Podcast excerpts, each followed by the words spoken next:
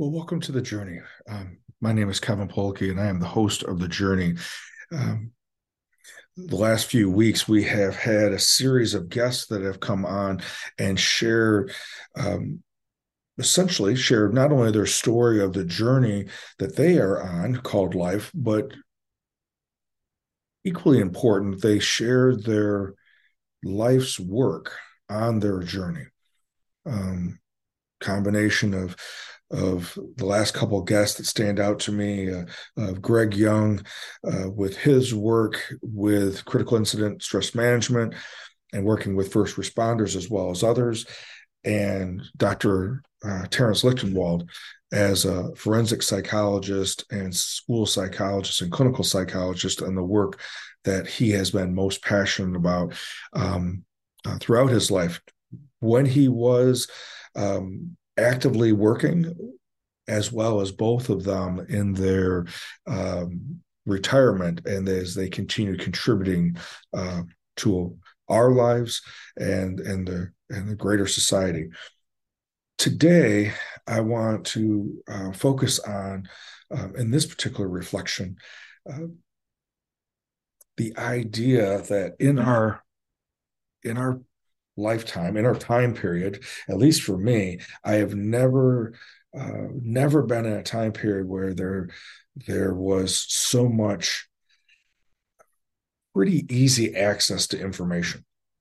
Um, I, you know, probably like many people, we may be uh, family gathered around and someone may ask something, or Diane and I are watching some series or show and a question pops up that we neither one of us may have the answer to and i or diane can immediately go to our phone google what the question is and we can get an answer.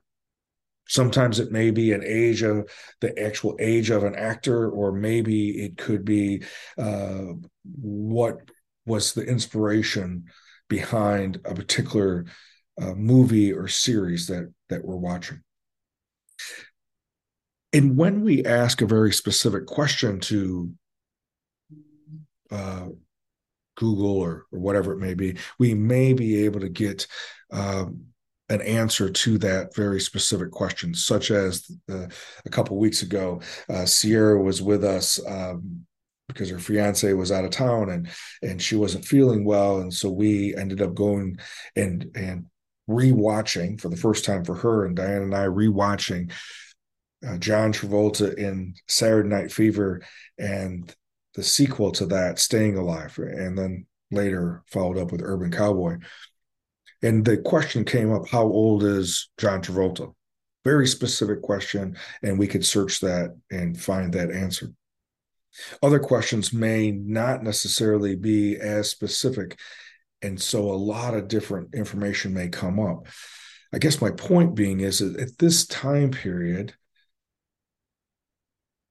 maybe more so than any other time period in our society, it's not a lack of access to information or a lack of information.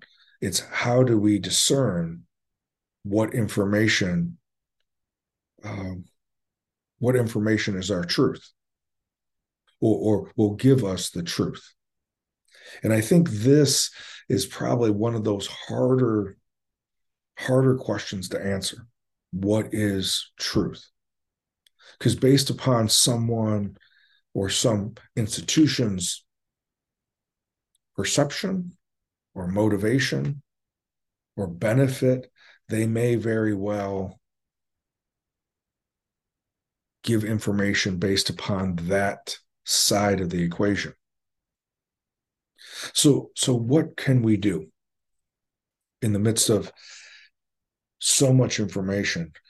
And and not that there's a lack of that information but it's really how do we decipher how do we discern what information actually fits and will help uh, continue us to to grow and and develop? I think for me it goes back to it goes back to me being able to be grounded and being present right now.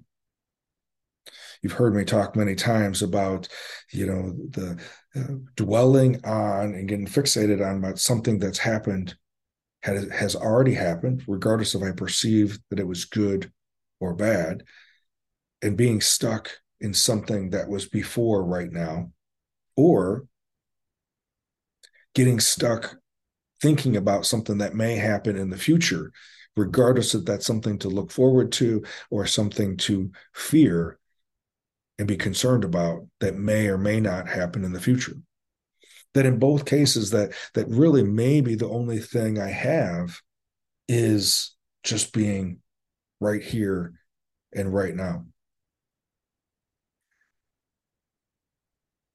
It was interesting. I had a situation that that came up and it was a reminder of me reminder for me um, of this possible lesson of not being present. Uh, Diane and I were driving back with um, Diane's sister Delinda and her husband Rob, and we were driving back um, from uh, spend some time with our with our friends, just having pizza and and conversation. And it was it was fairly early in the evening, and and so, but it was dark because it was in April, and um, we had just turned off the uh, the, the highway onto an off ramp, and then we're going to turn onto a to a main street, and we were going to turn left to that main street. And in my mind, I was already thinking about to get to their house to drop them off that two lights after I turn left that I'm going to have to turn right. And already thinking about dropping them off and then thinking about you know because it was early that i would still have time to you know uh, uh, to do a couple things around the house and if nothing else just maybe watch a show and at, at the house and and just kind of just kind of uh, just relax. Um, as i was turning left after the light turned green i was already merging into the right hand lane and as I did that, uh, Diana Rob, as I saw in my side mirror, said, Ooh, watch out. And what then I saw in my rear view mirror were lights that obviously the car that was to my right that I had not been aware of uh, was a police officer. So now pulling over to the side of the road, this was what was most present. It had been, let's see, it had been maybe 33, maybe 34 years ago was the last time that I had been um, pulled over. Though uh, being aware that this could happen, even though it hadn't happened for 34 years. I had my insurance card and registration and my and my driver's license ready available as the police officer came up to the window. Um, I knew what mistake I had made. And he very much wanted to, not after looking at my insurance registration, want to take my uh, driver's license back to uh, see if I had any priors. As I'm sitting there, there's adrenaline going through uh, my system. Um, not only was I embarrassed because of what I had what I had had done, but obviously the the possibility of getting getting a ticket for this as well. Long story short, what ended up happening is that the police officer uh, gave me a warning and didn't give me a ticket um, for improper lane usage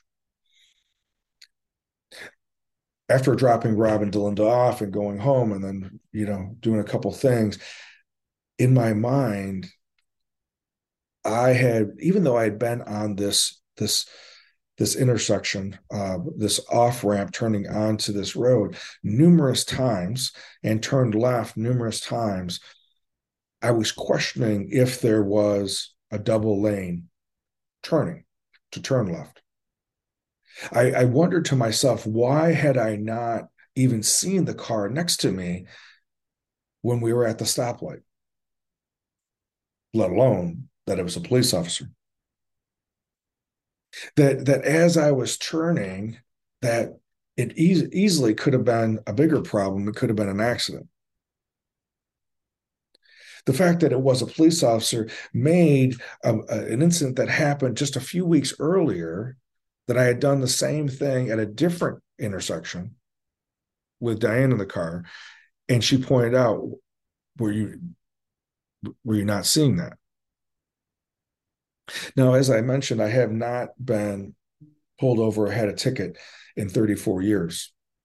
Now, that streak, though I had a warning, was still is still current. But what is the bigger story for me?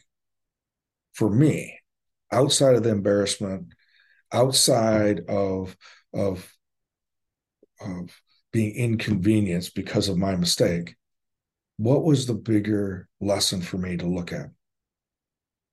And I think for me, the bigger lesson, at least so far, is that that has been a tendency, even though I know better regarding about just being in the moment at that particular time period, I had already been thinking about as I was turning left, already thinking about two stop stoplights away about turning right. For me, I think that is what happens many times in my life is that I'm thinking that I'm preparing ahead while I'm not being present and then setting myself up for possibly some type of situation. This by far was just as a police officer had written it was a warning. Will I heed that warning? For me, not always, but at least in this time, that I'm internalizing that as as an opportunity to learn, to increase my awareness, to to be more present, not just specifically when I'm driving, but then also in other areas of my life. Because symbolically, I just I think that's where it happened to be, but I think it's much more as reflective in other areas of my life. That this warning was really an opportunity to learn maybe even a greater greater lesson would i have learned it even more if i would have gotten a ticket maybe maybe not for me i know that it wasn't the police officer's fault or anybody else's it was definitely me not being present and not following what i know as being very much a guiding rule of the road. More importantly, the fact that I wasn't cognizant of the car next to me and I was already 50 yards ahead of where I need to be. I think sometimes with all the information that we have coming at us and wanting to not have bad things happen, with the little things that I can be that I can control by just being aware and just being in the present. I think maybe I can practice start I can practice by just starting to do that. Just be where I'm at right now. Does that mean that I'm not going to prepare for something?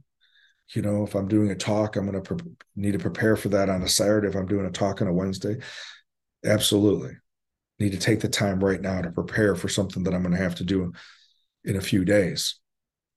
But then I need to just be preparing at that time, not trying to do two or three things at the same time.